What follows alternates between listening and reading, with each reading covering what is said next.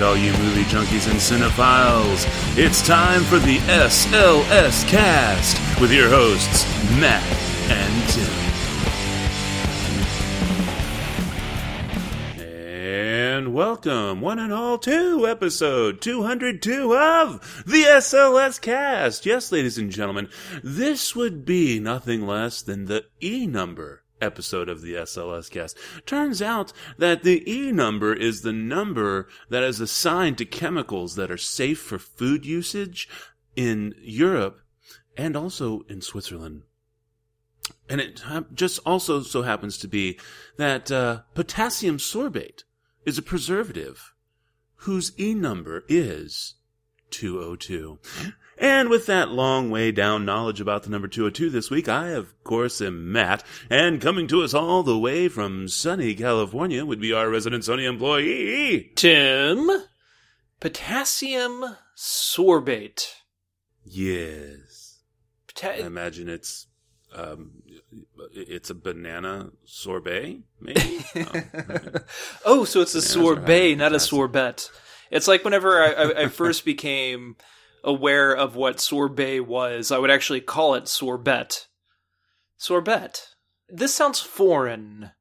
This doesn't originate from Tomball, Texas, this sorbet. And neither did sorbet, as I found out Much later on, I'm sure. yesterday. Uh, so how how are you doing? How's school treating you?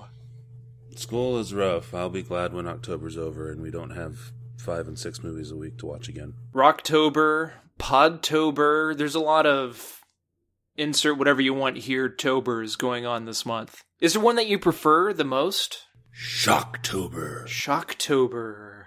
I'm sure if there was a big car sale going on, it would also be Cartober, Dealtober, Cartober sounds good. Cartober. Cartober! Come on down for Sunday, Sunday, Sunday in Cartober! Free hot dogs for the kids. So we got a little bit of rain yesterday here in California. I'm I'm sure you saw that on your evening news either today or yesterday. And it like it's embarrassing because just so happens Lester Holt for the NBC News was here broadcasting from wherever in LA that they broadcast from when they are here. And that was kind of like not a main headline, but one of the headlines that they kind of tease you with before the first commercial break, like, you know, coming up, this famous city forgot what rain felt like until today. And then it comes back, and of course it's California, and they're showing like power lines down, traffic, people like like legitimately confused as to what to do with their lives at that time. And then it goes, they reached half of inch of rainfall. Some not even half of inch, half an inch. Some places just actually barely made the scale for the first time in 100 in, in 15 days or something like that. And it's just amazing. It's kind of like, I, certainly there's more Donald Trump you can cover, or it could possibly be that they are so tired of talking about this presidential election that they made LA receiving less than half an inch of rain a big deal. We still got a drought. Yes, I agree. Half an inch of rain scattered out would definitely be not enough to stop drought conditions. I like how serious you said that. Like, if Um, you were in the situation, You just kind where- of, you just kind of like dropped off the face of the planet there, and I was like, Jesus Christ, did his mic cut out or something? I was, so I'm like, filler, Matt, filler, think filler. I had nothing else to say about that correct. subject. Oh. Just how Very how good. silly the the weather. Like we have a guy. One of our weathermen is named Dallas Raines, and he dresses in this sleek. I think they call it like shark. Is it a shark suit? Is that right? Where it's kind of like the sleek fitted blue. It it looks like it has like a sheen to it, and he has this fake tan and his hair is you know goes all the way back you know like gelled back all the time and he has these pearly white teeth and he's so excited to tell you about the weather and there's never anything to report but it's an ongoing joke that he carries over because his name is Dallas Raines. Interesting. We're struggling here, folks. We're we're struggling. in the in, in the immortal words of Meg Ryan's character from Joe versus the Volcano, I have no response to that. uh, all right. Well, um, I personally am just not nothing, um, nothing good in life right now. So, um, God. we got. Uh, Certainly, there's got to be something good. I don't know. I don't want to get depressed and Too talk about it anymore. So, how about we go to the old mailbag? Jingle, jingle that old mail sack. Okay, we have got three, count them, three Twitter followers to mention. Looking in our email box over here at the show at slscast.com. Um, and of course, if you would like to follow us on Twitter, you can do that as well by following at the SLScast. So, let's begin. Apparently, there's a person called Podcast Fan out there with at week's top pods and this person who do, who goes through and sifts through podcast after podcast after podcast to find the best shows and episodes. And I'm sure we're there every fucking week. That's right, every week. Uh, then we also have at Funny Cause It's True, who is John Wilkins, who's a comedian and a writer uh, out of Denver, and uh, he is following us now. So thanks for that follow there. And then last but not least, I, mean, this is kind of like crazy. I don't know if this is like one of those weird spam accounts or not, but I don't think it is because there's like a legit picture and everything. Uh, it's Vivek Solanki at Vivek Solanki 8VS uh, from uh, Gandina. oh, I'm sorry, Gandhinagar, India. We have finally reached beyond the Ivory Coast, Tim. We are now into the deeper recesses of Asia and have found our first fan in India. And I am super excited that we are now listened to. We're no longer we're no longer big just in Finland. We're now in the echelons of India. Now, the real trick is keeping that going. hoping hoping that Vivek uh, lasts more than a week. that would be that would be ideal. Definitely ideal. So thank you to all of our new followers. We do always appreciate them. And um, that's what we got there. Are would you like to go ahead and jump directly into the news since we've got a lot a lot of movies to talk about this this week? We must. All right. Well, then here we go, folks. It's the news. All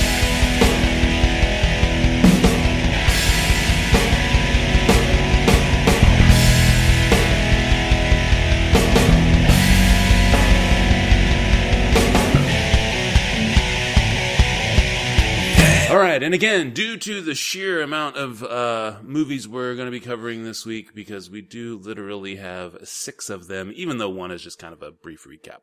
Uh, I'm only going to do one news piece this week, and here it is from Variety.com by way of Maani Kachatourian and Dave McNary. Fantastic Beasts and Where to Find Them to be five film franchise. That's right. The ever expanding Harry Potter universe just got larger. The Fantastic Beasts and Where to Find Them spinoff will be a five film franchise, J.K. Rowling said at Warner Brothers fan event in London. We always, quote, we always knew that it was going to be more than one movie. We knew that from the start. So we set a trilogy as sort of a placeholder because we knew there would be more than one movie. But I've done, I've now done the plotting properly, so we're pretty sure it's going to be five movies. End quote. Uh, this is, uh, Rowling's first script, uh, as she wrote the screenplay for Fantastic Be- uh, Beasts. And, uh, the rest of the article from there really just kind of goes into, um, who's going to be producing the second movie and so on. Um, and more about what's going into the production of these movies and of course the 10 minute preview that was shown at the event that Rowling was at there in London, etc., etc. So there is plenty more to read from this article, and I do recommend that you check it out. Again, from Variety.com. and uh, I, I, you know, I, I, I think you really should check this one out because there's a lot of information in there. But the key stuff in there for me is that they took what clearly probably could have just been one, maybe two films and said, look, we gotta make at least three, but fuck that. Let's make five. Um, I don't know that I'm really down with this decision. Um, because all it means is that we are at least for the foreseeable future, never going to get out of the goddamn loop of just tentpole movies. Nothing but tentpole movies coming out. Um, yeah. I don't know. What do you think, Tim? Are you as distressed at hearing this news as I am? No, I mean, uh, I thoroughly enjoyed the Harry Potter flicks, and I've heard really nothing but. What the hell's wrong with you? It's terrible. Did I not mute my microphone? Shit. no, seriously. I know. Look, I know there are tons of people out there. Uh, clearly, millions upon millions of people who loved the Harry Potter movies and everything like that. One or two. It's just I was I was not one of them. I mean, and look, I get it. You can't make you can't take everything from a book and put it to a movie. I understand that. But even with that, I mean, these movies, the vast majority of these movies were just not good and they haven't even aged very well. And believe me, I've been watching them recently because I'm going through the books with my daughter and watching the movies as soon as we're done with the books. Now, well, I, I should say that I never read the books. And there, and see, that's, and there, and again, there's a whole legion of people who never read the books and have only ever known the movies. And I don't even think, I think this was just kind of a spin-off book, like just kind of an offshoot book that she wrote. So it's not like it's even, um, or maybe it was the, the Bard's Tales that was the offshoot book she did. I can't remember if this one was a, a legitimate book at one point or not, but um, so I, I I get that this one is more just for the movies. So maybe that will be better. Um, but I I don't know. They just never really got the movies right. Even the three of the eight movies that I can honestly say I enjoyed. Um, so anyways, I'm sorry. I totally cut you off. I apologize. What do you got, sir? Uh, uh, what, what, what, what would you like to say about this? And then please just jump directly into your news. I mean, like I said, like I never read the books, and I thoroughly enjoyed most of the movies, other than two and four, I think. But I, I found enjoyment in all the others. I, I think what I'm looking forward to the most or the most with Fantastic Beasts is that I believe David Yates directed it. So they're bringing in a veteran from the Harry Potter film verse to come over and helm the new movie. And on top of that, they're bringing over some of the same crew.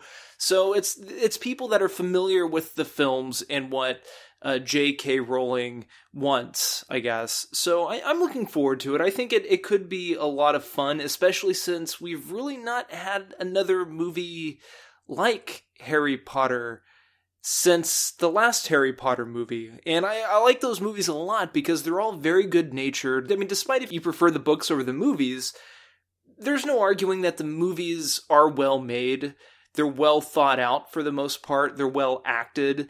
The characters really come through. Uh, it's well produced, and it's a good natured series. And we really don't have a lot of that stuff as much, even more. I mean, even with like I mean Star Wars for the new Star Wars movie even that had its own problems but I, I mean I, I, I mean I'm not saying that Fantastic Beasts is automatically going to be great in my mind I'm not saying that whatsoever but I I'm kind of looking forward to it and I kind of hope it will be you know just a wonderful little holiday or big holiday movie so and I don't know if you've checked out the score or not but the score sounds pretty cool and so I'm looking forward to hearing what else they have in store as well.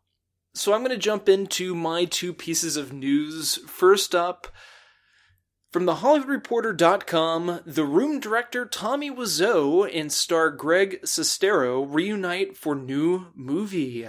Yes, you heard that right. Room Part 2. No, I'm just kidding. This is written by Rebecca Ford, and it says this Wiseau, known for directing and starring in what is often considered one of the worst movies ever made, and Sestero appear together 15 years later for Best Friends, and there is a oh, what is that called around the R? That a nymphomaniac, they used it to make a vagina in the title. The parentheses. There you go. Thank you. It's been nearly 15 years since Tommy Wiseau directed and starred in cult classic The Room, which became known by many as one of the worst films of all time due to its odd style of filmmaking, awkward acting performances, and inconsistent narrative structure. Now, Wiseau is reuniting with The Room star Greg Sestero in a new movie called Best Friends. Here, the Hollywood Reporter exclusively debuts a trailer for the project, which follows a man, Sestero, who meets a lonely mortician, Wazoo, who takes him on a wild journey. I called him Wazoo, but I, but I meant Wiseau. Wazoo. The film came about when Sestero wrote a story that was inspired by a road trip he took with Wiseau in 2003. He brought the role of the mortician to Wiseau, who responded positively to the character, saying, quote, I think it's a role that will really spotlight Tommy's unique talent and charisma, while also setting up an unexpected and exciting reunion, in quotes Sestero tells THR. They quietly shot the film, directed by Gary Fong, in August and September in Los Angeles and Canada, keeping it mostly a secret until the first trailer. The distribution plan is still in the works, but the filmmakers are aiming for a theatrical release.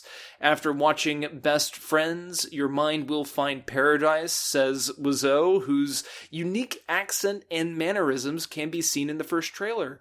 The project is repped by Matt Lispig at Original Artists and Shelley Serpin at Serpin Meyershon in Coghill. Meyer Meyerson in Coghill. Yeah. So uh, I highly recommend you guys do check out this trailer. Again, they premiered it here on thehollyreporter.com. The article, The Room director Tommy Wiseau and Greg Sestero reunite for new movie. Matt, you watched the trailer. What, what what do you think about it? Are you is it something that you're excited for? Did it really kind of wet the whistle of the possibility of it being a Room 2? Yes and no. At first, when you mentioned it, I had seen the article, and then uh, I when and when I say I, I had seen the article, um, I want to stress the word "seen" uh, because I did not read the article. um, I just figured I would wait until it, you know, went down. It went the way of the dodo, much like the room. And you had brought it up against night, and I was like, no, no, please, no. And then I relented to at least watching the trailer, which, as you guys know, I generally really don't like to do, but morbid curiosity got the better of me. Um, and to its credit, uh, the trailer does not seem to give away everything, uh, which is really impressive for a three minute trailer. Um, and it's not directed by Wiseau. So, I will at least give it a shot. Although it's hilarious because they totally sound the same. Both of them. They totally sound the same. So all I'm thinking to myself is, I just love these trailers. You're my favorite person to watch trailers with. Oh, that's great. I mean, yeah, it's fantastic. But I think what got me were the quotes at the end of the movie, like from Ain't It Cool News and yada yada yada, like this dark tale will take you on a an engrossing journey or something like that. And I kind of wonder like what if this movie turns out to be good? Like I might actually be disappointed. I don't look, I'm willing to say that the story is good. I'm willing to even concede that the writing might be decent. I don't know considering But- apparently the guy lost his family to ninjas. Well, uh, again, I'm willing to accept satire and everything, but um, what I am not convinced of is the acting. The acting still looks atrocious. So that in and of itself can ruin the movie. Now, there was a triple threat in the room, which had terrible story, terrible writing, and terrible acting. Um, you know, it just turned out to be the perfect storm of so bad it's good. This one seems like it might just have terrible acting in it. And that's not going to make the movie delightful. So we'll see. I'm at least interested. It's, you know, my curiosity is piqued. So Peaked it is. All right, to wrap up my news here, it's kind of like a part one, part two. uh, first part via the wrap. How THX, that's the Lucasfilm sound company, is making gold standard sound for virtual reality, written by Matt Donnelly. I'm just going to read a little bit here. I thought this was kind of cool. THX is on a mission to bring dynamic sound to the virtual reality experience. Quote, what we're primarily focused on is the acoustic environment for all VR. All you're getting now in VR is puts the sound in the middle of your head, end quote. CEO Ty Ahmad Taylor told the Wrap just hours after his company was acquired by gaming company Razer. Quote, in the VR space, we feel like the headsets and being able to play with those, that's been solved. Getting high end experiences is kind of evolving. We're trying to figure out what works and doesn't work. One of the things we're trying to address is how do you create an immersive sound environment for virtual reality? End quote. THX sees opportunity in VR, which up until now has relied on a more traditional sound system through customer headsets like Facebook's Oculus Rift and Samsung VR. Ahmad Taylor used the example of having a 360 degree environment where, say, a character behind you and to the right may speak, but their voice registers as if the person is next to you. For users, it's a weird experience, he said. VR for scripted content and gaming is not without its challenges. Despite exciting examples of how applied VR might look, Many early users have reported experiencing motion sickness. Quote, getting over the hurdles from both a storytelling and gaming playing is going to be critical to stop inducing nausea, end quote, Ahmad Taylor said.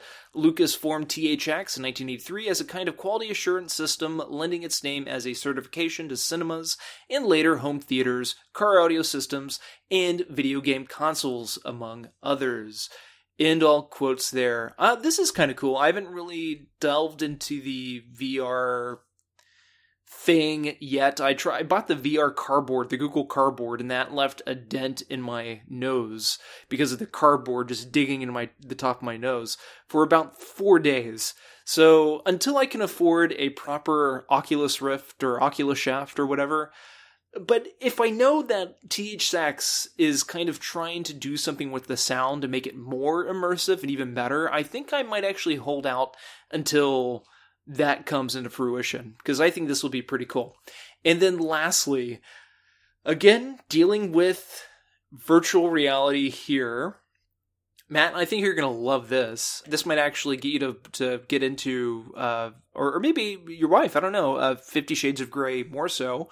Deadline.com, James Foley says Fifty Shades Darker VR experience has changed how he sees filmmaking.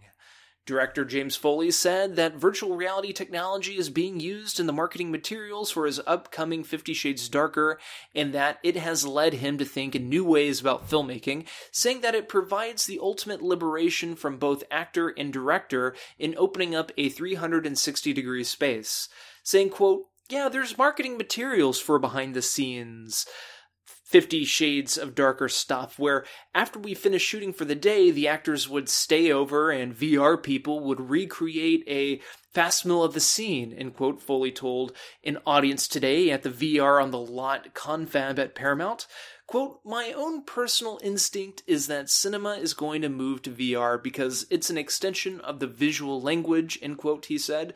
Quote, for myself, watching the material they generated expanded my brain, end quote. Foley, whose recent credits include Netflix's House of Cards and Fox's Wayward Pines, is attached to the next two installments of the movie franchise, Darker and Fifty Shades Freed, with Dakota Johnson and James Dornan, and yada yada yada yada yada, and it goes on from there. And uh, this article, again, Deadline Hollywood, James Foley says Fifty Shades Darker VR experience has changed how he sees filmmaking. This one was written by Matthew Grobar.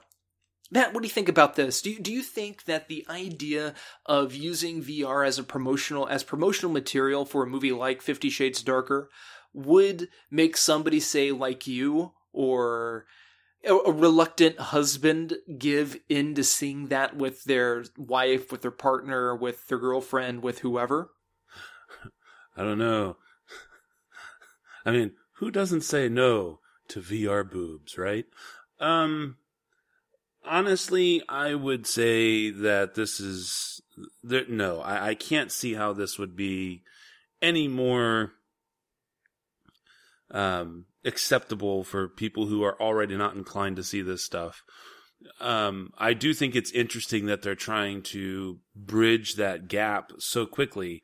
But I mean, honestly, all you have to remember is that Japan Japan has these tech expos all the time, and they have both standard tech expos and then adult tech expos, and there's gifts floating around all the time of people um, using VR headsets and you know touching mannequins, but of course, if you're looking at it in game, it's like they're touching, you know, anime chicks or whatever who are all nude or whatever. Um, I think this is just like a weird offshoot Americanized version of that. I I do not see it as something that will take off. I don't know. Maybe it's just a way to introduce dudes to VR porn. Uh, I you know I guess maybe that's what they're trying to do here. Well, a lot of studios have been doing more of this VR stuff. Like Sony, we had one for what was it, The Walk, where you were actually walking across the two towers. And then we had one, I think, earlier for uh, for Ghostbusters. But opposed to the walk, Ghostbusters was used more as like, hey, let's get people to buy the DVD or buy the Blu-ray the walk was kind of more of like a niche type of thing that the, they would take to like different movie theaters and whatnot across the country. And in a way, it was used as promotion, just the idea of it being VR, but not really the simulation itself. I don't know. It's weird. I think all this just kind of falls into, in my opinion, what we were kind of talking about every other time we talk about virtual reality is that it's still kind of a niche thing, maybe maybe slightly out of the niche realm by now, since I think more people are kind of delving into it. But it's still kind of something that I, I really don't know how many people you're. Uh, do you know a lot of people that do VR? I mean, I have one friend in Texas. Same, one friend, uh, and uh, so that was actually uh, it's Rob. Uh, do you remember Rob? Yeah, of course. If it was a if if it was affordable, um, or or if I had the disposable income to do it, and several other people are like that, then we would probably get it as well. But so with Rob, what you should do is, without telling him, get him to go see this. Yeah, yeah, yeah. Have him have him or download this onto his on his thing and have him watch it, and then you can just tell what he thinks about it. I mean, if he didn't like it and wants to get away from Fifty Shades of Grey, this will prove how much he hates Fifty Shades of Grey. Because if he doesn't like it, then he'll automatically take it off. But if he's getting into it, you, will see other stuff happening. Indeed. All right, very good. Well, then that I believe will close out the news. And uh, do again, we've got all these wonderful uh, movies to talk about next week. Uh, so we have no bonus segment this week, but next week for our Hollywood horror cast, um, as our annual Halloween episode has come to be known, we are going to be doing a copycat throwdown of epic proportions. I mean, this is like a, a, a copycat super slam uh, because we're doing not just a two movie copycat throwdown, but a three movie copycat throwdown next week. We're going to be doing 1931's Dracula versus the Spanish edition of 1931's Dracula, which was filmed um, at literally at the same time. They would uh, the day shift would be doing Dracula for the U.S. and the night shift would be doing Dracula in Spanish. And there are many people who have said that the Spanish version is the superior film. So we're going to be comparing those two along with uh, uh, an upstart, Bram Stoker's Dracula from 1992. So we're going to be comparing all three of those together and doing it that way. But um, in the meantime, we are just going to get straight to the movies. And here we go, folks. It's.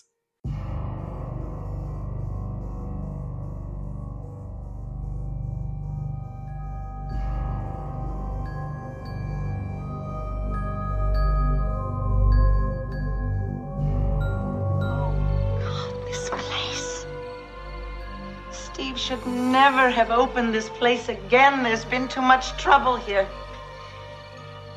Did you know that a young boy drowned The year before those two others were killed. The counselors weren't paying any attention. They were making love while that young boy drowned. His name was Jason. I don't want to scare anyone, but I'm going to give it to you straight about Jason. His body was never recovered from the lake after he drowned. And if you listen to the old timers in town, they'll tell you he's still out there. Some sort of demented creature. Surviving in the wilderness, full grown by now. Stalking. Stealing what he needs, living off wild animals and vegetation. Some folks claim they've even seen him. Right in this area.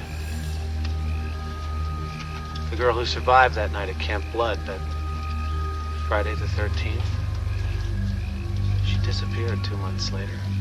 Vanished. Blood was everywhere. No one knows what happened to her. Legend has it that Jason saw his mother beheaded that night.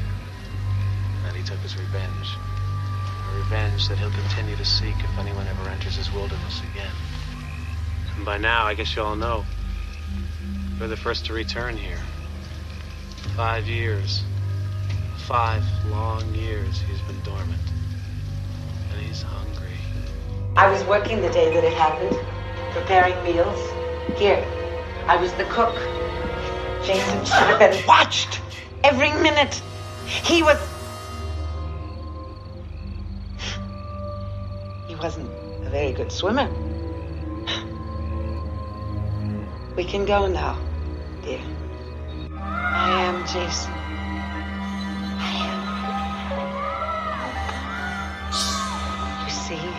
Jason was my son, and today is his birthday. Oh, I couldn't let them open this place again.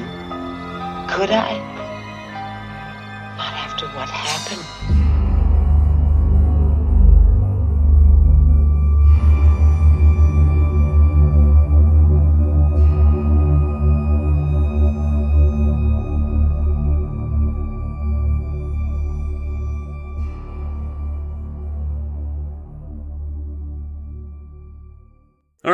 So, first up in our finale here, let's see, we've got we've got Jason Goes to Hell, the final Friday, but not really. Jason in Space. Jason in Space. You guys remember that with the Muppet Show when they would do Pigs in Space? That's where I got that idea for the Jason X thing. And then last, um, and definitely not least at least, hmm I love English because that sentence made sense.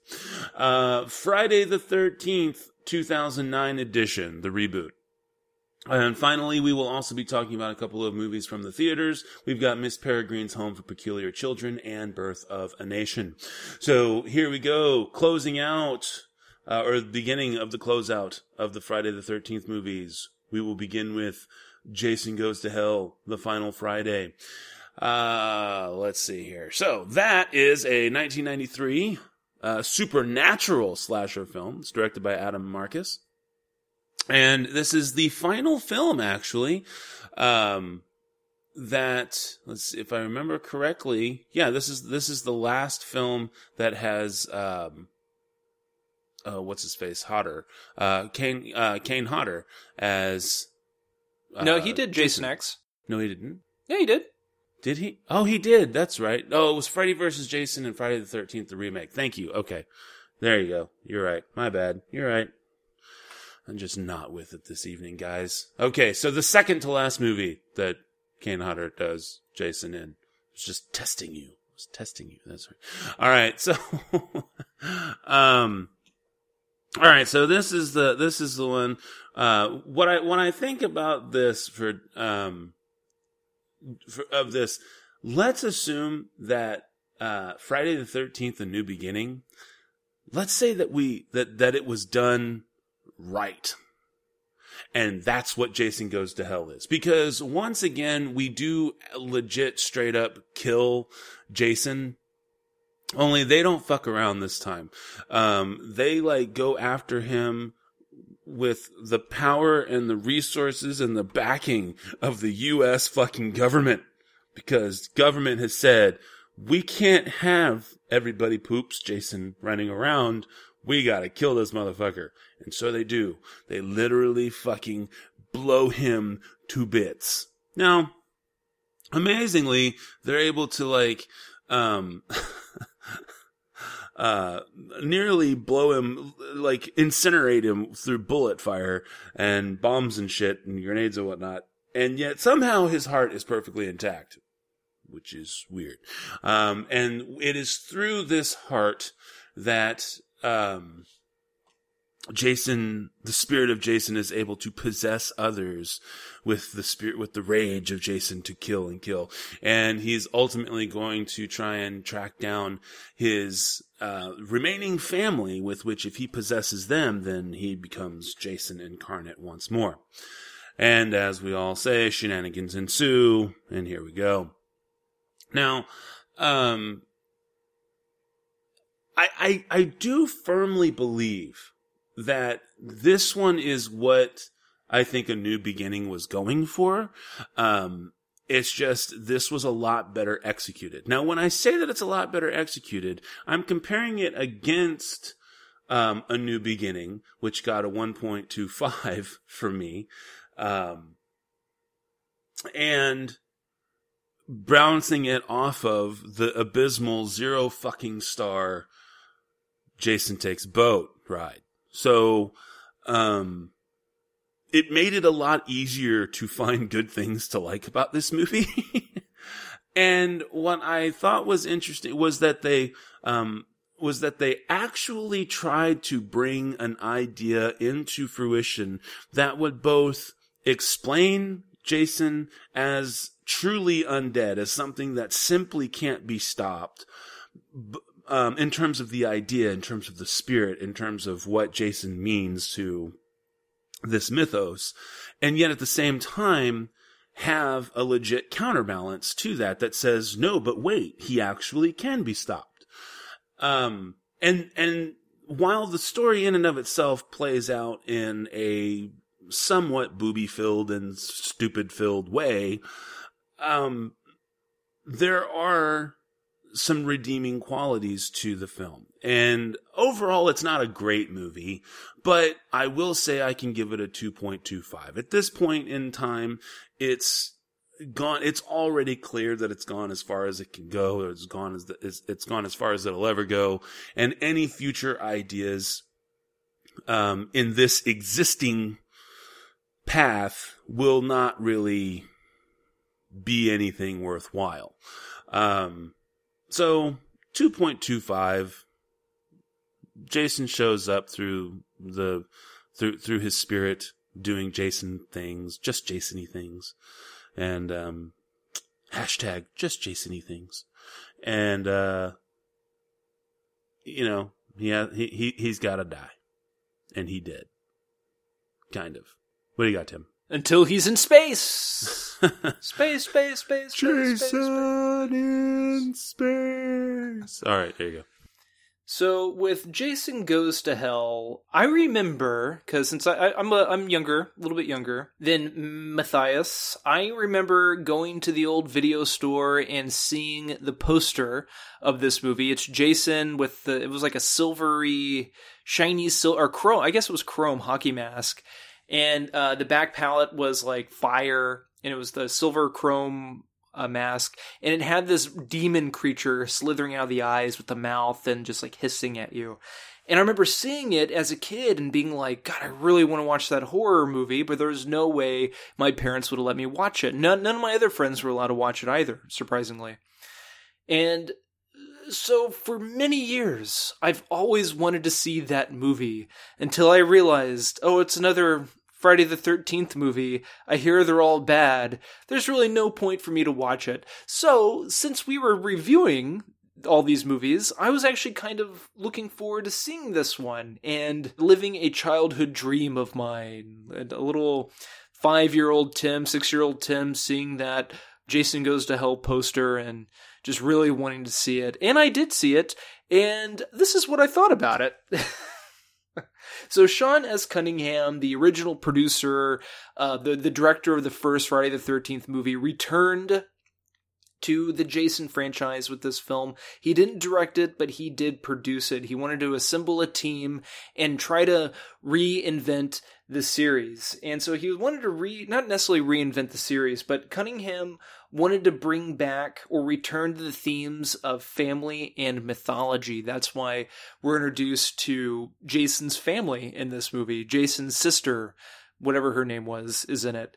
And the whole deal is that with Jason being dead, he's trying to find his sister to resurrect himself because he's only Jason for the first six minutes and then he blows up and then his being, his spirit, I guess, gets transferred from body to body to body.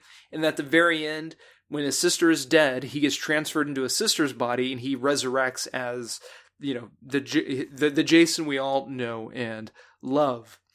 But the thing is, is that you really don't understand it when you're watching the movie. The movie just doesn't make a whole lot of sense. And in fact, the movie is pretty damn bad, but it's more laugh at it entertaining than, say, uh, uh, Friday the 13th, A New Beginning, where it's just horribly bad and pretty much offensively bad. But this one, not, not so much offensive, more so just so bad, it's pretty entertaining a lot of things I didn't understand. The the opening of this movie is basically a ruse to basically draw Jason out of hiding in the woods to come and attack this girl so the military or army can can bombard him him, with bullets and bombs.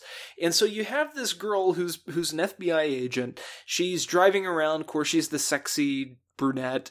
She pulls in, she gets into the, the cabin, and of course she undresses, she gets naked, she gets in the shower, she's making herself super vulnerable like all the other women in all the other movies, and yet you find out again she is this FBI agent.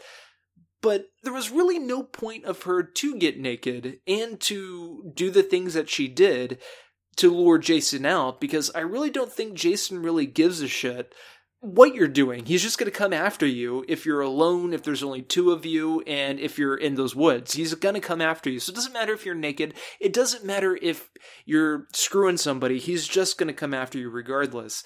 By this time in the franchise, that's already been established. You don't have to be the sexy sex fiend because you're going to die anyways if you're in his path. I thought the story was pretty good. Uh, very inventive. I think if you were going to reinvent the series in some way, this would this was a good way to do it. It was something different. It was very much like watching the Freddy Krueger movies, where every couple of the movies was just drastically different from the other, and this was kind of one of them in the franchise. Very much like part was it five or six with Crispin Glover, or or no no no I think that was part four with Crispin Glover, where that movie felt a little bit different, but then it felt different again when it was Jason Lives. You know, that was like what we were talking about uh, last week. I was saying that that movie felt more like a, a gothic, old school horror film type of movie, a creature feature.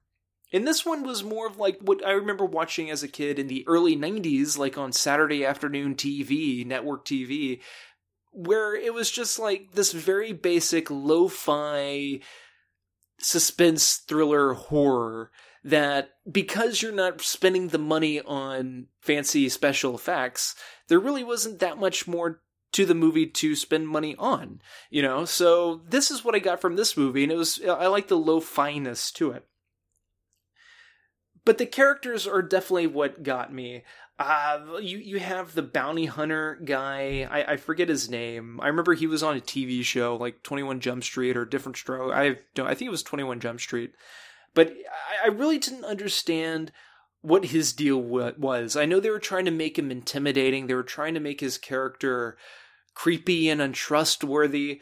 But there is a scene where one where they were he was in jail next to this other guy, the hero, the male hero of the movie is in jail right next to him. And the male hero is trying to get information from the guy because the bounty hunter, he knows what's going on. He knows how to get rid of Jason. Yeah, and uh, again, he somehow knows that Jason is transferring from one body to the other and he's on the path to resurrect himself through his sister. So the bounty hunter knows all this stuff, and the kid's like, Tell me, I need to know, I need to know. Well, the guy's like, Well, I need payment. Well, I don't have any cash. And he's like, Oh, I don't want any cash payment. Hold out your hands. And so the guy holds out holds out his hands, and basically as payment, he's going to break this guy's fingers, you know, two by two or three by three. And the guy keeps falling for it. Like he's, he really wants all this information that honestly, it seems like the, the bounty hunter just made up.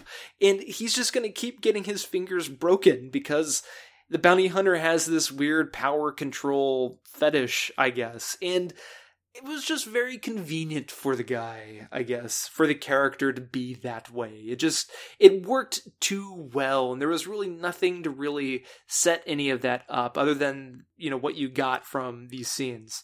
And that's pretty much all I have to say about this movie it's just a lot of random stuff. Like they find the Necrom- the Necronomicon, the Book of the Dead from Evil Dead, in Jason Voorhees' childhood home, and so that kind of hints at a possible Ash and Jason cra- crossover at at some point. I really like the transforming of Jason, the resurrection of Jason. I thought that was pretty cool. And then what happens to the body, for example, like whenever one human gets infected by the Jason spirit and then they have to transfer it to another human, what happens to their body whenever they don't have the Jason spirit inside of them is really cool. They just start melting, and it was a really cool gory effect. And this is kind of like a return to some of the gore stuff that we all knew and loved from the original films.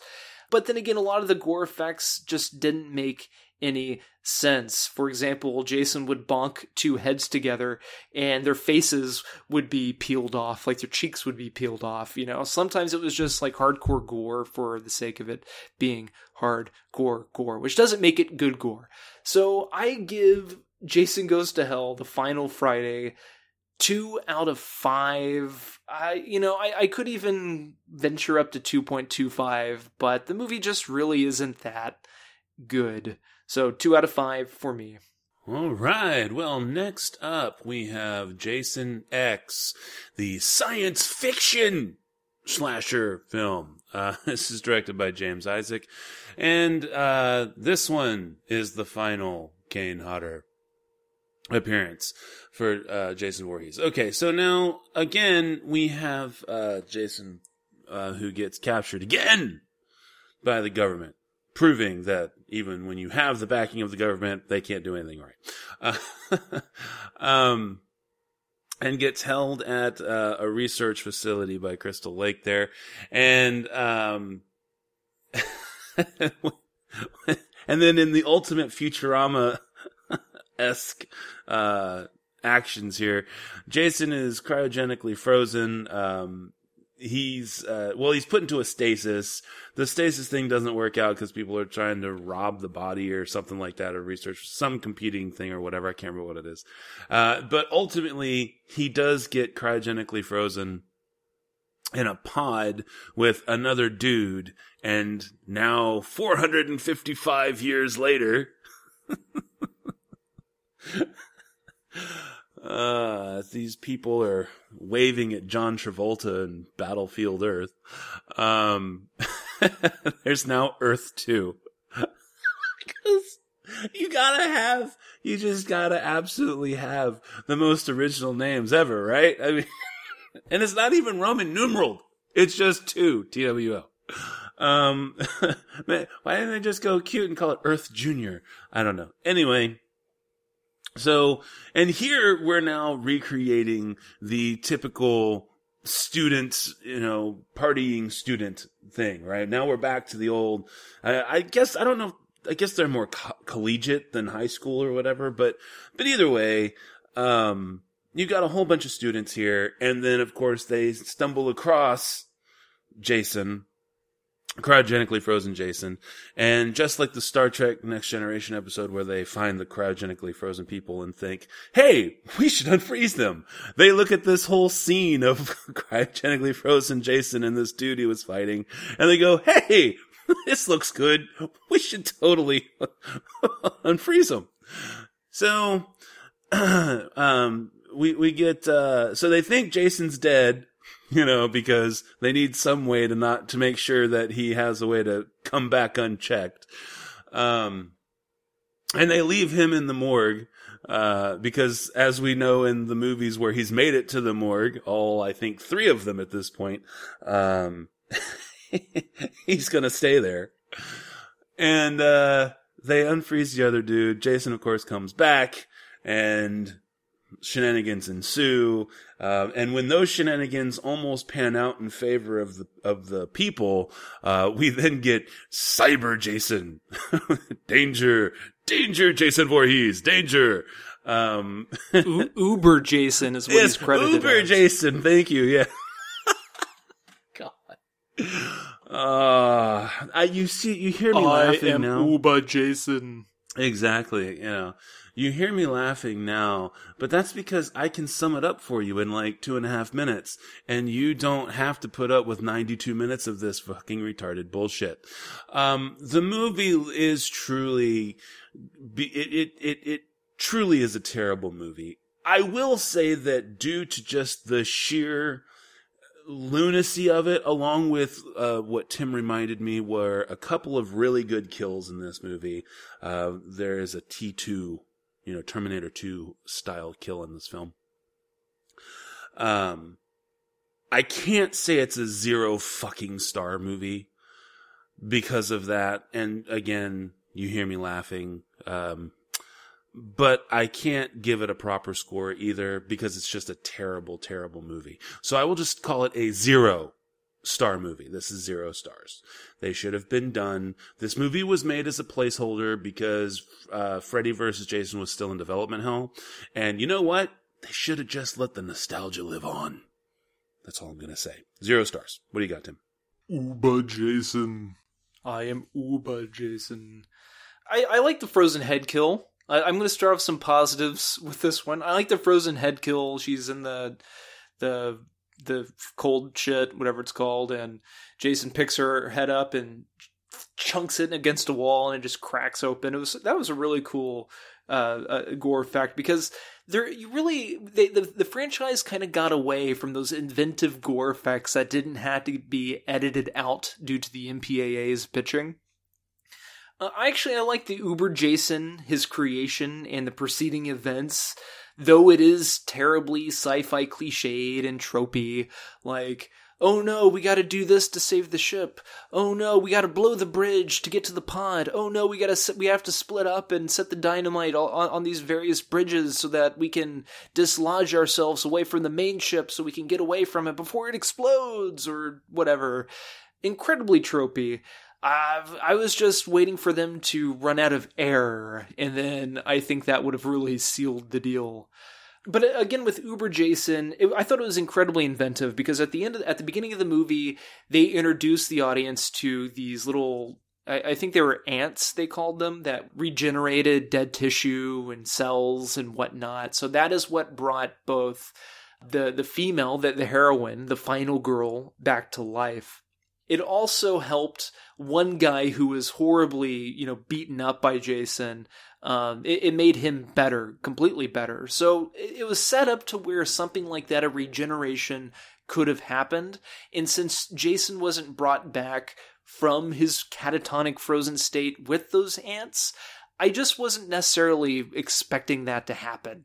Though I knew he was not dead the first time they took him out, I knew something had to happen. But it was just kind of cool how they edited all that together. Like you think that they're actually making some progress and getting out of the ship, but at the same time, Jason is regenerating and becoming Uber Jason. And at that point, you know, guys, uh, it's been a few movies now where I've kind of given up trying to find real art in these movies because I don't think they're trying to. I, am sure some of them are trying to make real art, but I think the people, the producers, I know Paramount.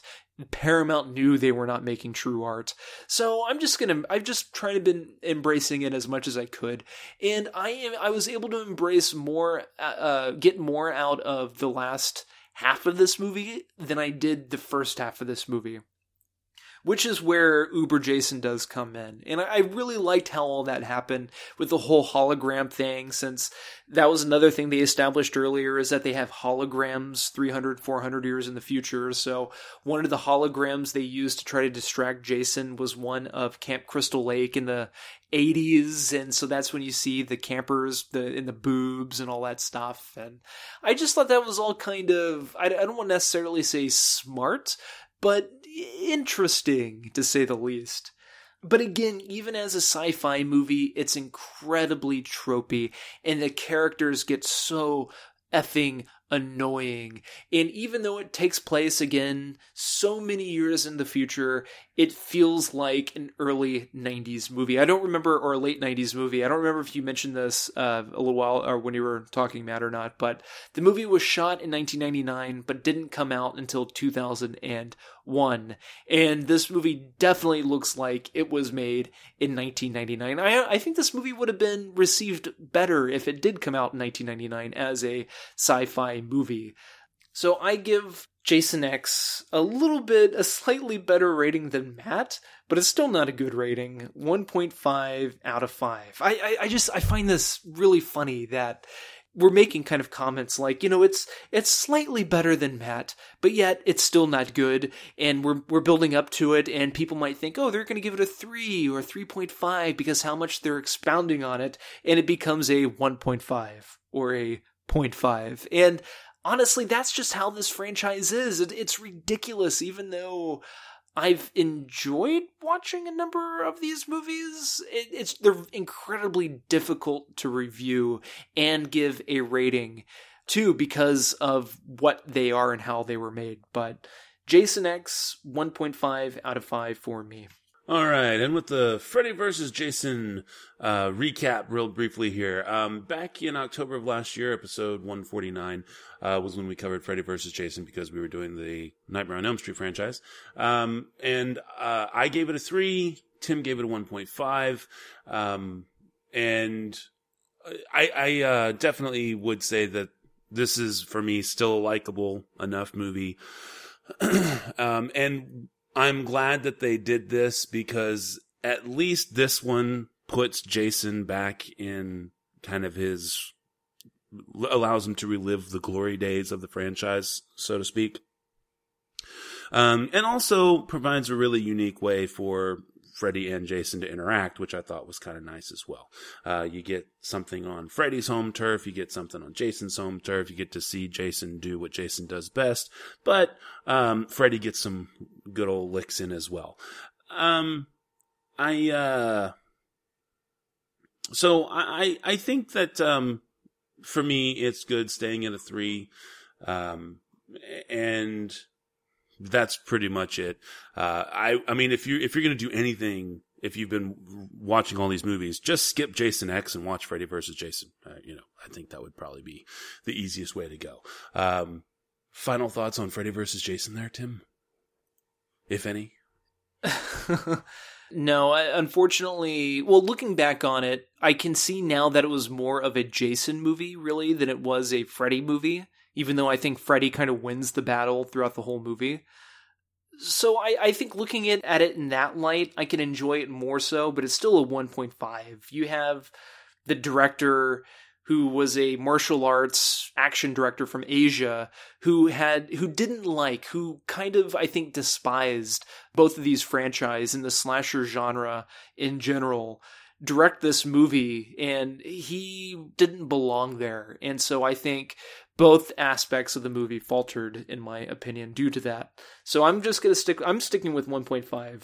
Cool beans. All right, well then last uh, and in my opinion not least we have Friday the 13th the reboot from 2009. This is the American slasher film uh, it's directed by Marcus Nispel, uh, produced by Michael Bay, among others, Andrew Form, Brad Fuller, and Sean S. Cunningham. And uh, this one actually is. Uh, it, it's basically meant to be a reboot, uh, but it's also meant to be a reimagining of kind of the first three to four movies, which I thought was really cool. Um, and so what we have here is you're seeing this uh, kind of from Jason's perspective, and you're you're experiencing the movie at first to kind of give you an idea of what goes into creating something that becomes Jason Voorhees, and that is, of course, watching his mother getting uh, beheaded by a camp counselor while while the mom is on her rampage, and so we can now um, fast forward um, 30 years, and then we were, got kids coming back to Crystal Lake and what have you. And Jason ends up, of course, going on his rampage and stuff. He also, unlike the first three films, um, up until the third film, he gets his hockey mask almost immediately. Uh, the hockey mask, by the way, was designed after the uh, from the third movie. They they little cosmetic altering and stuff, but the actual base of the mask there. So they really tried to honor the heritage of the film uh, of the film series while bringing it and making it fresh. Um, you'll note that it's, um, I mean, there are people who argued that it was a token effort, but it's a lot less white um, in its casting than um, other Jason movies and or the Friday the Thirteenth movies. So there's, and I don't know. I think there was a there was a real true brutality to the kills that was missing from the original series. Uh, outside of that, though, of course, you've still got the sex and you've still got the pretty bad acting. But I thought that the story was really, really well done this time. And I really like that they tried their best to pay homage to the franchise, but make it something that kids today would go and see. So while I am definitely in the minority on this film, much like I was with the Nightmare on Elm Street reboot last year, I really like this one. Um, well, I can't say I really like this one, but I definitely more than just liked it. Um, it's got a lot of things going for it, but again, the acting is bad, and of course, you do have the um, tropisms of the sex and you know the creeper going after all the kids in the woods. Um, but that's what makes Friday the Thirteenth Friday the Thirteenth. So at the end of the day, I give this one 3.5 out of 5. You should see this one. Because I only gave the first one a 3. You see what I'm saying? See what I mean? All right, 3.5 out of 5. Go ahead. So if you've been keeping up, Matt saved the best for last. So you had to wait this long for Matt to wholeheartedly recommend one. Uh, no, actually, you, you liked the the telekinetic one, the the Jason Carrie one. So. Yeah, but but again, they copped out on the end of that one, so I ended up giving it a 2.75. Oh, okay. No, Yeah, I thought went- you, I thought mean, you just gave it a just for a fun recap, it went 3, 3, 2.5, 2.25, 1.25, 2, 2.75, 0, 2.25, 0, 3.5. oh, and I guess Wow, the what- three, what a great the- franchise. The, three for um, that that that placeholder three for Freddy versus Jason, since it wasn't officially reviewed this time. But yeah, so Anyways, no, but seriously though, I would definitely say give this one a shot, especially if you've just been listening to us and haven't been watching the other ones. Um, I, I, I can honestly say this one is, for me anyways, worth giving a, worth giving a shot. Did you watch the killer cut or the original theatrical cut? Uh, original theatrical cut. Okay, maybe I probably should have watched that one, but I was able to uh, borrow the movie and I was able to watch the killer cut because I heard it had more of the gore effects in it, just more stuff added to it, and it was highly recommended for me to watch it. So, this is the Michael Bay movie that was made due to the success of Michael Bay's remake of the Texas Chainsaw Massacre that came out in 2000 and three, I think. Yeah, it came out like a few months after Freddy vs. Jason, and that movie did incredibly well. So Friday the Thirteenth came out. It's a little bit crisper to look at. However, it's still that Michael crappy, dumb Michael Bay color grading where everything looks green and sweaty and gross and hot. And I'm not talking about attractive hot, but like temperature wise hot. And not only just because that they're, and I know it's not just because they shot this in Bastrop, Texas, opposed to like Canada or you know New York, New Jersey, the East Coast or wherever, but they actually shot this in Bastrop, Texas. So they probably didn't even need that really crappy, dumb Michael Bay color grading because they would probably would have been hotter as shit anyway. I, I thought the sex scenes, and again, I watched the killer cut. I thought the sex scenes were a little too much they it, they really lingered. Like the sex scene when the girl's riding the dude in the bedroom, the really douchey, cocky guy. That one just kept going on and on, and that I think that was like a six minute ordeal. That was including the cutting back and forth to all the characters, but it just kept going on and on and on, and the guy is making the same stupid comments and.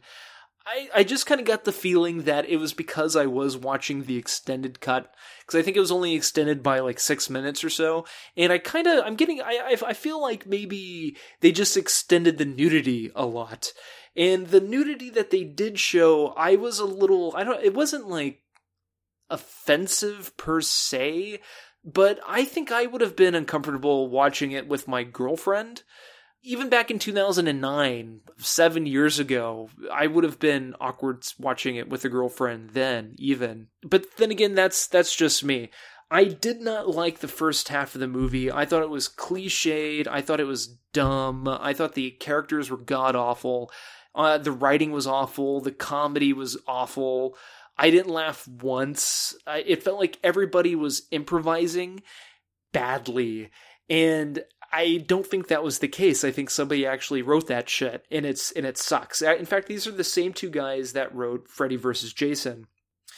The one thing that off the bat that I liked about this movie is that the two writers adjusted the tone of the film, so it's a little bit darker. It's a little bit more character driven per se from Jason's point of view and I kind of like that a lot. I thought Jason was a little bit more intimidating with this one because you saw there was more to him than him just being a cold-blooded killer of of of teenagers, you know.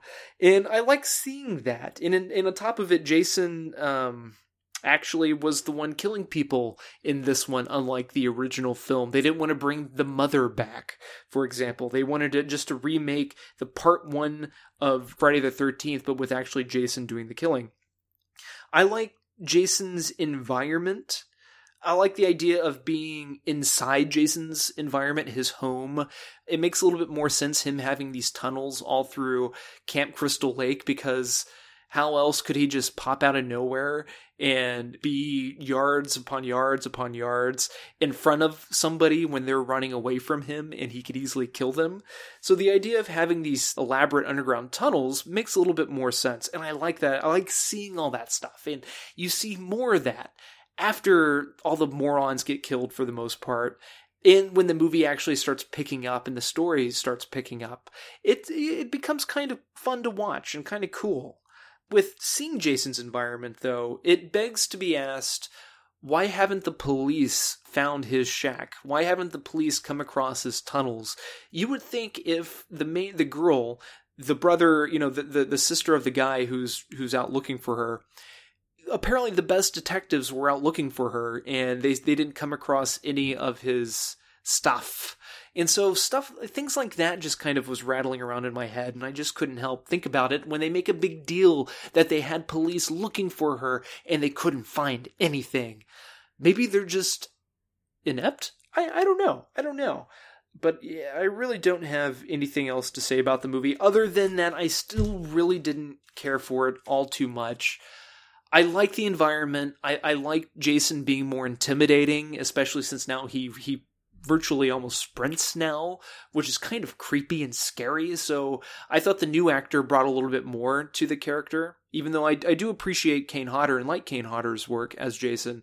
Just this guy brought more of the you know emotional uh, connectiveness that i think the audience really needed to not only somewhat sympathize but to be frightened of him a modern audience at least two out of five for me. I know it probably sounds like I would have given it a higher rating, but it's not a good movie in my opinion. So 2 out of 5. All right. Well, then, where would you like to go from here, sir? We've got uh, Miss Peregrine's Home for Peculiar Children and The Birth of a Nation. Well, before we do that, I just wanted to ask you the franchise as a whole, what do you think of it? Was it worth covering?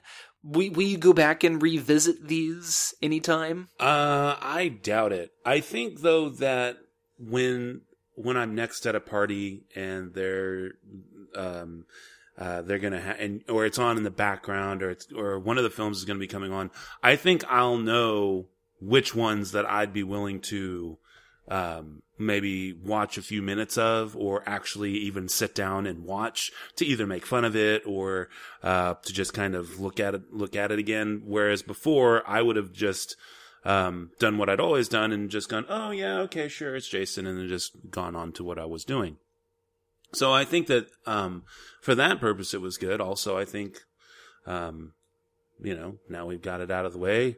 The last one that's left is Halloween, I guess, and um, I, I don't know. Maybe we'll we'll have to we'll have to see if we get to that one. so, anyways, but yeah, um, I don't know. Are you glad we covered it? Yeah, it, it it's kind of fun watching like phenomenons or going back and watching what was a phenomenon back in the 80s. Do you think Saw will be like this 10, 15, 20 years from now?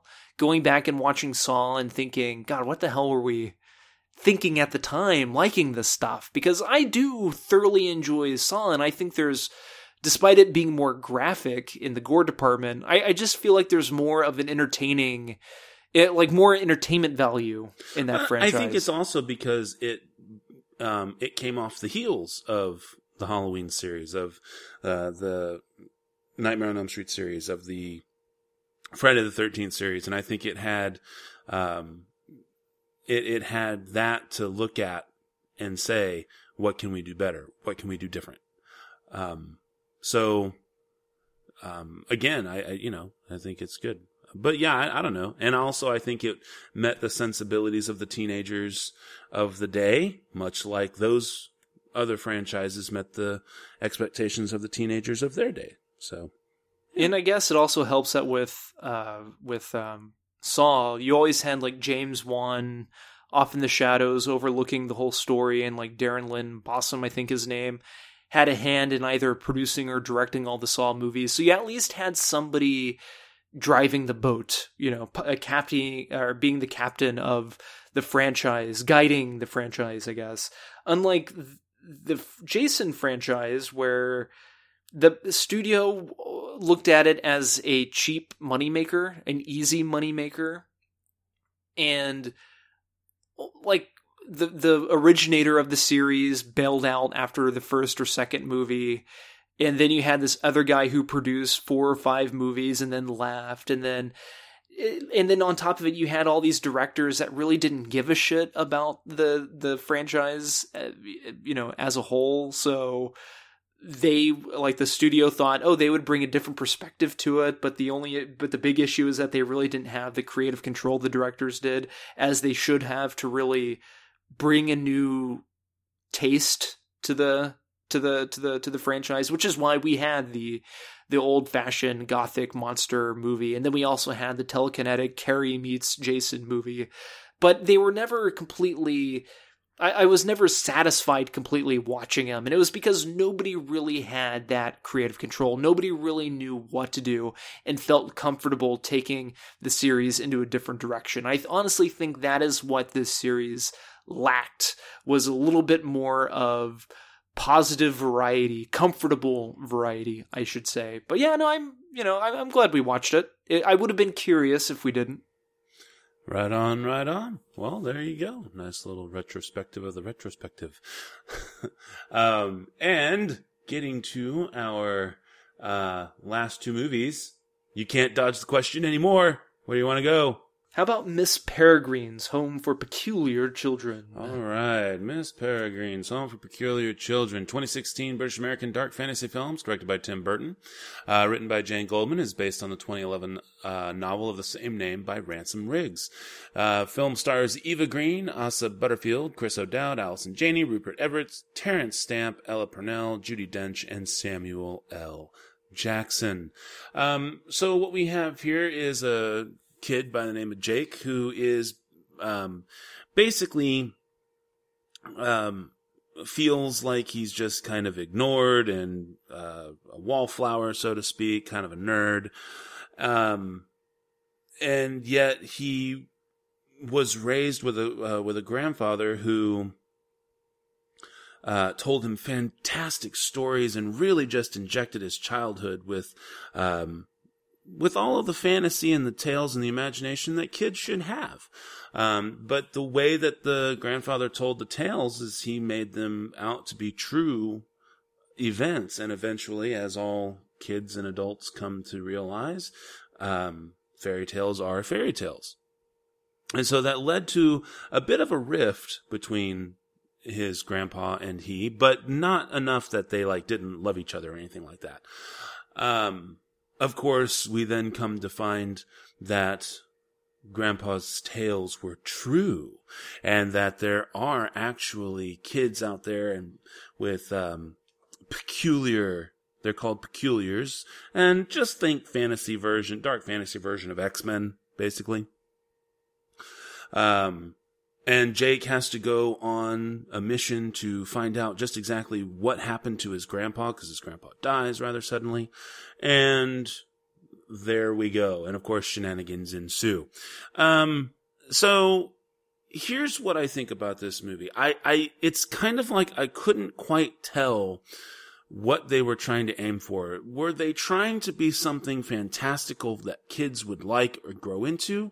Were they trying to be something more for the young adult audience? Or were they trying to um, broad spectrum it so that they could bring parents in as well and adults, um, or shall we say, you know, 20 somethings that would be interested in this material and want to see where it would go. And I think as a, as a consequence of that, it kind of fails to bring in, um, because it's trying so hard to please all these different uh, groups, it somehow doesn't quite reach any of them. Now, that being said, it's not a bad movie whatsoever. Um, I think that Terence Stamp does just an absolutely outstanding job as uh, Abe, uh, who plays Jake's uh, Asa Butterfield's um, grandfather, and of course, Asa Butterfield uh, was in um, oh, good lord, the space. What was the Harrison Ford? It was the the Ender's Game. Uh, he was in Ender's Game last year, or the year before, and um he does a really good job here. He definitely has that look um, as he's aged of someone who can who who can exist as kind of that outsider um, nerd-tastic kind of character, but someone who actually has the the capacity for more and the capacity to lead, which I think is cool.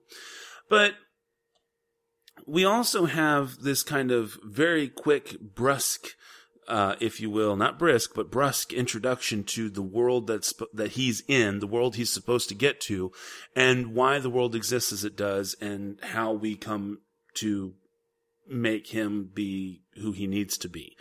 And all of these things are kind of jarring and then kind of leaves more questions than answers. You also have some pretty, some pretty interesting character dynamics in people like Chris O'Dowd, who I think he tried to do a southern accent, but gave up halfway through and just went to a default American accent, which also didn't sound very natural for him for some reason, especially since he's clearly um, got a heritage that's. Um, He's an Irishman. well, yeah, he's Irishman by um, in in in real life, but um, even through the movie itself, he's clearly got a heritage from Wales or whatever. So there was really no reason for him to have this um, accent that he had. So whatever. Um, and then you have Eva Green, who plays Miss Peregrine, and of course, Peregrine from a Peregrine Falcon, because she is what is known as um, an uh, oh, what do they call it? She, she's an in an in an inbred, not inbred, in inborn. Is that what they call it? A shapeshifter. Ymbrynes. Ymbrynes. That's what it's called. Uh, but yeah, she can basically turn into a bird. Uh, but their key peculiarity is the ability to to create time loops, and that's what they use to take care of the kids and keep them uh, in check.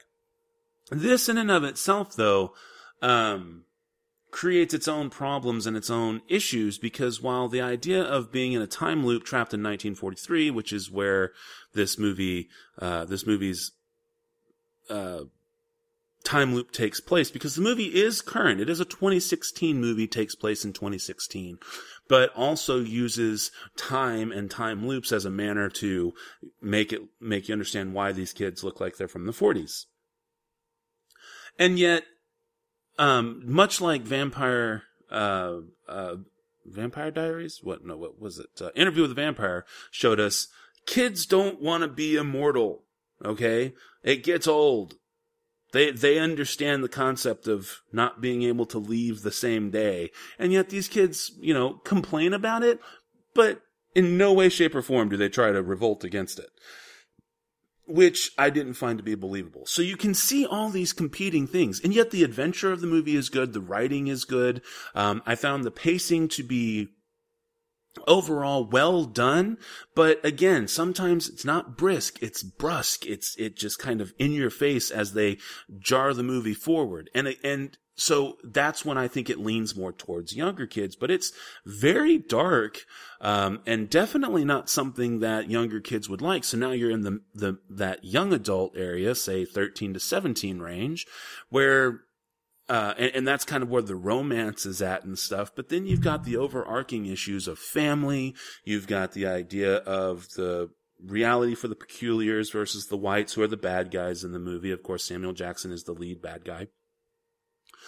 Um, and how his interactions are specifically, you can see that that that aspect of the writing was done to more appease, appease adults and stuff, but at the same time, try and appease kids as well. So the film is simultaneously all over the place, but it it makes it does it does create a world that is cohesive um, but the message is kind of cluttered. Also, it was pretty clear that they're trying to set this up to be a franchise. And because of that, the final, say, four or five minutes of the movie feel forced rather than, um, yeah, just feel forced rather than organic. But it's still a decent movie. I overall still a really decent movie. At the end of the day, I can give this one a 3.75 out of 5. Um, and I'm interested to see if they can do something better, but I could, I would honestly be happy if this is all that there was. What do you got there, Tim?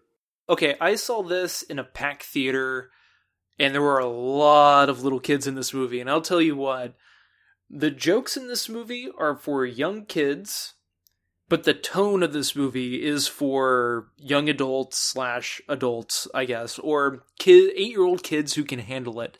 And I'm talking about there were like five year olds, six year olds who were crying, who wanted to leave. I mean, you see eyeballs getting taken out of somebody's skull and then put into somebody's mouth as they're, you know, in eating them. So you see all this type of stuff. There's a lot of like gothic, scary imagery, things that you haven't seen from Tim Burton in many, many, many years. And I think people were just getting too comfortable with like Frankenweenie and Alice in Wonderland, and he did Big Eyes uh, a few years ago, which was actually pretty good, but in no way is it like a dark, you know, creepy, moody uh, Tim Burton movie. So this is really the first darkest and most Tim Burtoniest movie in years. I think since Sweeney Todd, probably back in 2006 or 2007. Um, it, I mean, it's definitely a dark and eerie fairy tale, but I, I, agree with you, Matt. It doesn't know who exactly it's targeting. At least when you went to go watch Beetlejuice, when you went to go watch Edward Scissorhands, you knew that if you were an older kid, even younger kid. I was super young when I first saw Beetlejuice and when I first saw Edward Scissorhands. I loved it for what it was. But the thing is, is that the the the the, the humor wasn't trying. The movie wasn't trying to make everybody happy. In this movie, the humor is dumb. The jokes are dumb. The things that they say is dumb. It's like you know, whenever they they talk about poopy diaper, I don't know if they actually talk about poopy diapers. Whenever they say instead of saying, "Oh, you shit yourself," they'll say something like, "Ooh, did you go poopy in your pants?" As if adults are supposed to find that funny, and it's just not whatsoever. I'm not necessarily saying that they actually say that in the movie, but it seems like Samuel. Jackson says some pretty dumb stuff that doesn't come across as you know, uh, it does, just doesn't come across as it was targeted for uh, for younger folk. Um, but the overall, as you can tell, the movie was ultimately frustrating due to the utterly embarrassing scenes and moments that outnumber all of the genuinely good ones. I felt everything was with Miss Peregrine was very entertaining, uh, was cool. I loved Eva Green as Miss Peregrine. I just wanted more of her. Um, more of that character, more that interaction. I wanted her to go on these adventures with the kids whenever they leave their loop and end up going somewhere else. Uh, I thought the last fight scene between the monsters and the kids at that really shitty little ferry, fairground uh, at the pier and wherever it was, was dumbass shit. Um, because nobody was there. It was like a little tiny pier fair that not a lot of people would go to. That that that looks like it would have been closed down in like two years, you know, because nobody would go to it. And yet there's this there's this little dumb little battle that's happening there that just leaves you wanting so much more. And it felt like you were watching like you know little rascals or baby geniuses or something it was that level of of i think stupid choreography and and and whatnot. Uh, so it's the movie's just frustrating, just frustrating. 2.75 out of 5 for me. I, I wanted to love this movie and it was so it was so close. So close. So it, I probably should give it give it, you know, lower than 2.75, but I I really like Eva Green. 2.75 out of 5. All right. Well, then that leaves us with the Birth of a Nation 2016 version of this movie. Um, well, version, I'm sorry, 2016 title of this movie. Um, not to be confused with D.W. Griffiths. This is, of course, period drama films based on the story of Nat Turner, who had the slave uh, rebellion back in 1831. It's directed by Nate Parker and stars Nate Parker in the title role.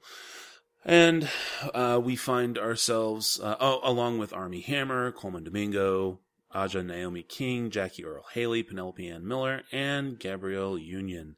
Um, this is a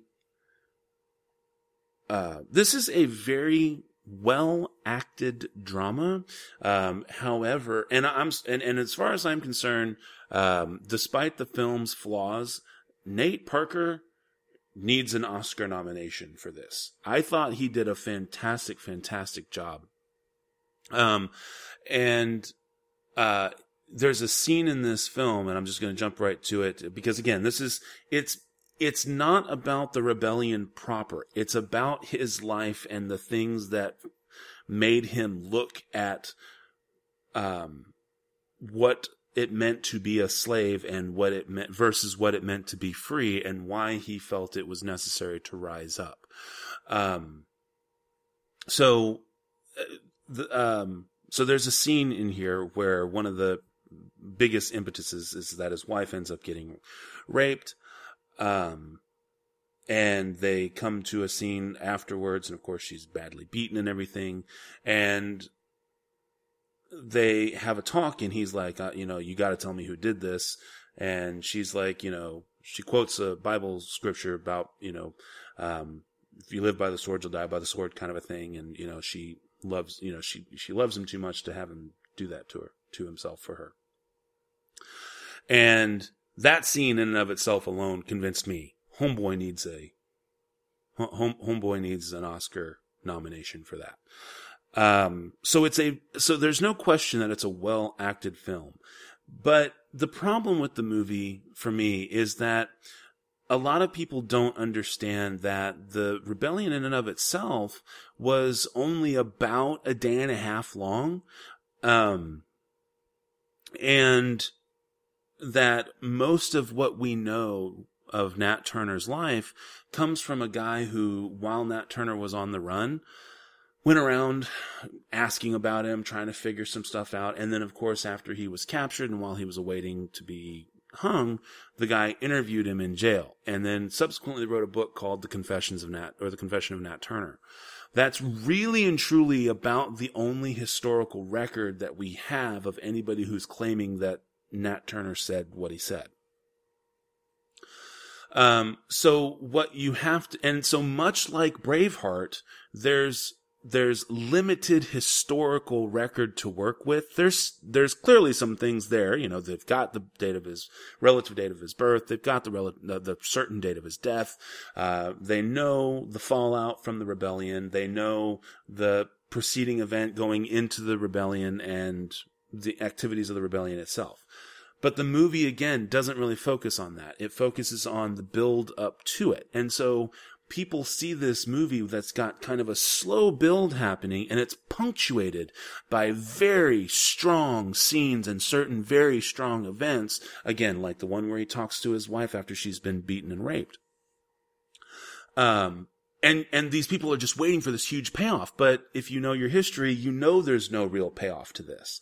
And so you're, and so myself, uh, knowing what was going to happen and knowing that that couldn't you know, sure you can make a movie about one day, but um, in this particular context, that's not what this film uh, is about. It's more about what Nat Turner experienced and why he saw the things that he saw and how he juxtaposed that with African mysticism and Christianity, which are things that um, were a duality in the lives of slaves at that time.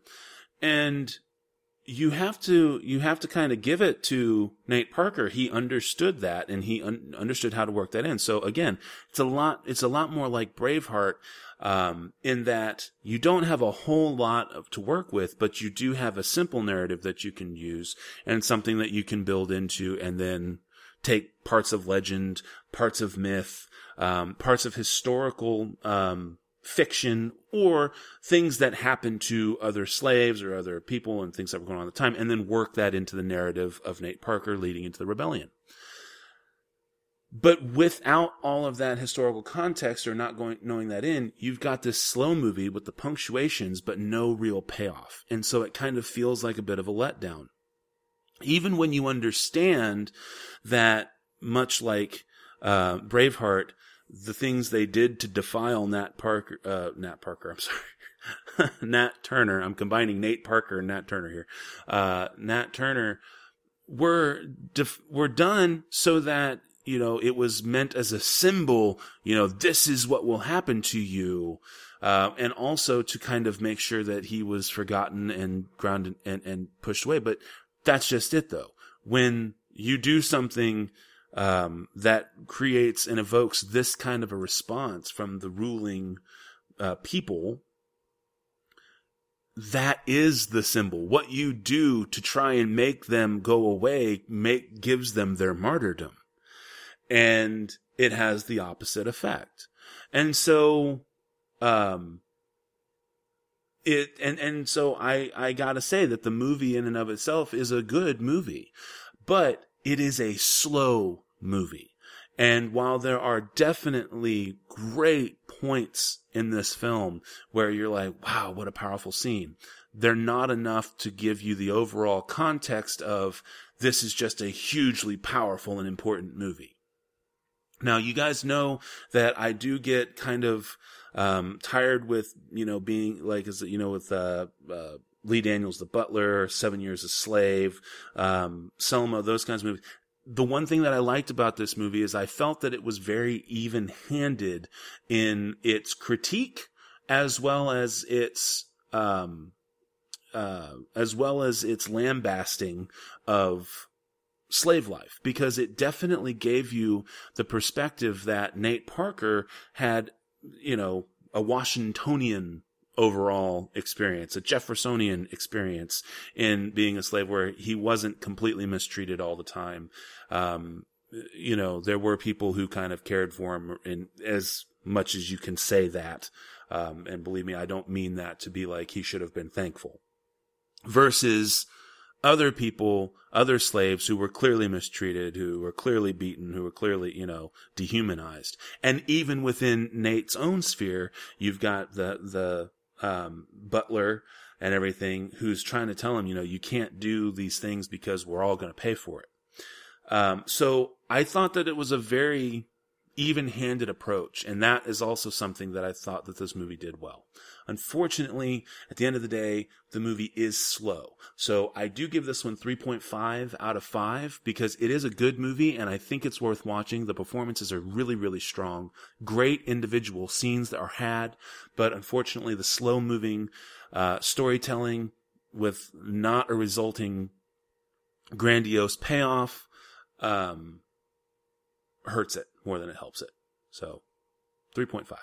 Bring us home, Tim it's very difficult to not be political with a movie like this, uh, given the subject matter and given uh, the uh, not necessarily I don't want to say backlash, but given everything that's been said about it via uh, you know news reporting and articles, and I'm not talking about what Nate Parker has been accused of. I'm not talking that I, I'm not associating that at all with this movie, but I'm just talking about the movie in general.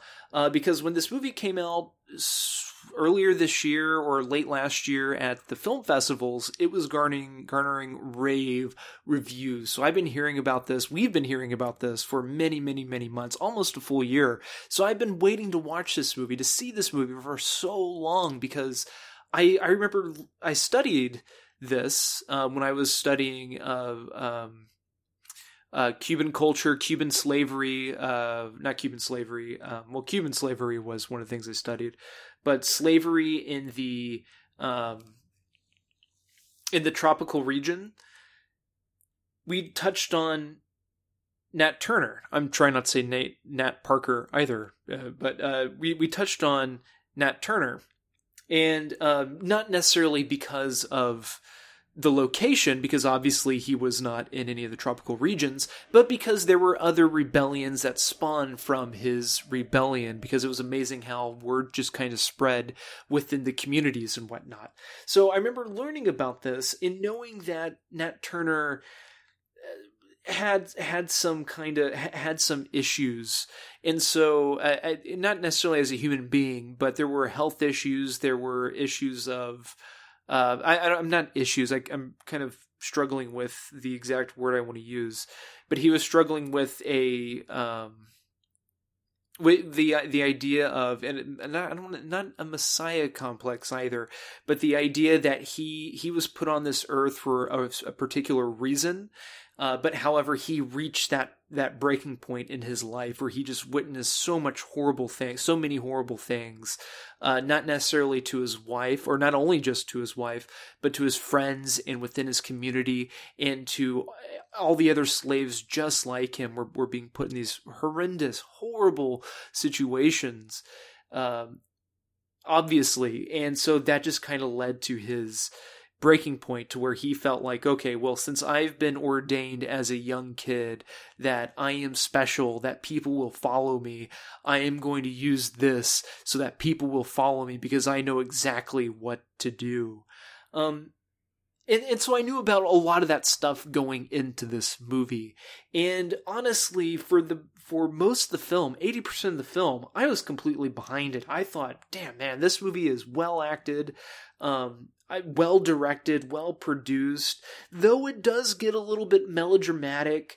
Um, at, at, you know, well, maybe not a little bit melodramatic. It, it, gets a lot melodramatic, but never does it take away from the essential characteristics of these characters in the story that is being told. I just ultimately thought that the editing was quite choppy during the first half. I really thought it had some very interesting and cool imagery and therefore it produced these great pictures and what i mean by that is that if you take a particular frame of the film a still frame of that film it it looks like a picture you could just hang up on your wall. Like for the example when he was getting whipped and left there and there were all those candles people were leaving all those candles out on their front porches. Just seeing those candles behind him as the camera was moving camera was moving up and he's lying there um, it was just absolutely beautiful and this movie is just riddled with beautiful imagery um, stuff that you just really you hardly ever see this type of stuff anymore and especially with the movie about slavery uh, it, it, was just well crafted, and I could just tell that a lot of thought went into this film. And I don't know if it was because of Nate Parker or whoever else. It's just this movie was well thought out and cared for, and I I can't tell you how much I appreciate that. And it, it definitely is very much refreshing. However, this movie did take a lot of liberties when it came to the rebellion and Nat Turner's character progression towards that rebellion. In in my mind, what I learned is that he just kind of snapped. And in this movie, he does something. He just snaps. but it's a very it's a very angry snap and where i thought he was fighting I, I, I kind of felt like that he was fighting for two different things. You know, uh, he was fighting for one thing when I was learning about him, and in this movie, he was fighting for something else. At least that's what I got from from the uh, you know character um, or his portrayal. There's so much more going on with this movie. You know, j- just just so much more going on that I felt uh, uh, but it feels like they and I and I and I kind of feel like they did a disservice to the story itself and to the character because I thought they were obvious. There was obviously an ulterior motive to this movie. Like Nat Nat Parker tried. The director, it felt like he tried to make so many comparisons to race, the race relations now, that I think a lot of that overshadowed what was hap- what was really going on at that time. Um, I could be I could be totally wrong. I know a lot of people feel the same way. I know a lot of people don't feel the same way. And again, I wasn't trying to be overly political with this review. Again, it's kind of difficult not to be if that's one of your criticisms. But honestly, that's just how I felt. It felt like there was just underlining underlying a motive that they were trying to make a comparison, a, a direct comparison from uh, then to now. And I just really didn't know how to completely feel about that. Other than, you know, of course I agree, you know, the stuff that's going on now is shouldn't be going on. And what happened back then, sure as shit, should not have been going on. But I, yeah, I, I, I don't know. I, Matt, uh, do you, do am I making sense whatsoever? I don't I don't want to come across as a total asshole or anything like that. I'm I'm trying to be as fair and not fair, but I'm trying to I, I guess explain it in some way that makes I don't know. Sense. I guess for me, I um uh I, I just chose to look at this movie based on the story it was trying to tell and the filmmaking in and of itself. Not uh, and not with any kind of a lens of is it an allegory for things today? Because this movie, um, in my opinion, doesn't need to do that.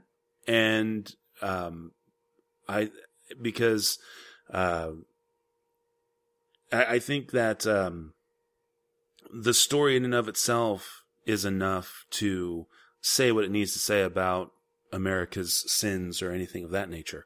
So, um, and I did too. I, I mean, I definitely know. went in this movie. So that's I mean You so know, that's where I thinking so that's where I landed on it. I didn't Yeah. I didn't need to uh, you know try and put a political hat on in any way shape or form. And and and if and regardless of whether or not anybody does or if they went into it with just a purely, you know, audience member perspective and yet they were struck by uh, political similarities, well then that's just, you know, the things that you saw and film can do that. Film I mean that's the beauty of film.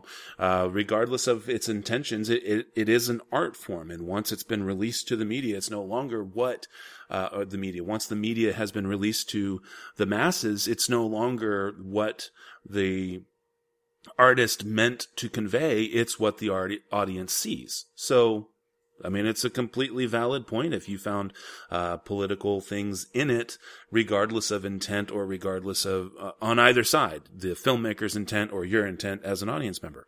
For me, um, I just went in from a purely historical perspective and and looking at it just from the aspect of the movie making itself. So that's fine. Good. Well, I'm glad you approved. So where so but what was so what was the final score? All right, so I so I was I was very much bothered by that that last act, I guess, and I I, I I'm and and that brought the score down significantly. But again, I mean, it's not we're not talking about Friday the Thirteenth scoring here. Um, though I had a problem with what I thought were heavily modern political undertones. I still give this movie three point out of five, or three three point out of five, three point five out of five as well. And I, I do recommend people to go and see it. And please let us know what you think, Diana. Awesome. And you know, in in terms of the ending, I can I can also kind of see again from a cinematic perspective how he might have been going, uh, how Nate Parker might have been going for something rather glory esque, um, where you know you've got this kind of noble rage against the dying of the light that in in and of itself is kind of was kind of pointless. But I thought Glory was still. Oh, no, I mean, just think Glory did it better. Um, I think Exactly, Glory, I think Glory had a better, but Glory had a better story to tell. I think in and of itself, um, which better is- as in stronger. Had more like more to go off of, is what you're saying. Yeah, no, it had a better story to tell. Uh, it's not that Nate, uh, isn't Nate, it's not that Nat Turner's doesn't deserve to be told, uh, or that it shouldn't be told. But I think that the regiment story, um, of these men who were fighting, who were truly fighting for their freedom, um, in, in what was, what you could construe to be one of the first real, uh, attempts to do so, uh, legitimate attempts to do so, um, is just a different kind of a story where you have more to work with. Um, and that I think makes it a better story. I also think that, um, uh, that as compared to Nat Turner, um, there were different aspects of it. And I, and I did kind of like that illusion at the very end, the one boy, uh, sorry for the spoiler alert because we didn't have a spoiler section for this, but the one boy who, um, was uh, uh, the boy who kind of gave Nat Turner away, um, is the boy who grows into the um, Union the soldier. Union soldier. Yeah, who grows Yeah. into the Union soldier. So, um, yeah. So, anyways, all right, cool. Well, 3.5 all the way around. So, yay, yay. And next week's movies for our Halloween horror cast are going to be The Uninvited, The Curse of Frankenstein, and Eyes Without a Face. Um, so that brings us to that and brings us to uh, the spiel, does it not, sir? Spiel on. All right, well, the music you've been listening to, as always, has been brought to us by our music partners, Cries of Solace. You can check them out at ReverbNation.com and Facebook.com, both slash Cries of Solace. As for us, we are, of course, the SLS Cast. You can find us at SLScast.com. You can send us an email to the show at SLScast.com. You can also follow us on Twitter at the SLS Cast. You can follow me, this is Matt, on Twitter at NitTwit12345. You can also climb aboard that information superhighway and track down Tim on Twitter if that's your heart's desire. Don't forget, you can always subscribe to us on iTunes and or favorite us on Stitcher Radio, along with picking us up on SoundCloud. And until next week, this is Matt saying that thanks to Eva Green, I get to say this. I am a dreamer. Seriously, I'm living on another planet. Take care, cinephiles. We'll talk at you again next week.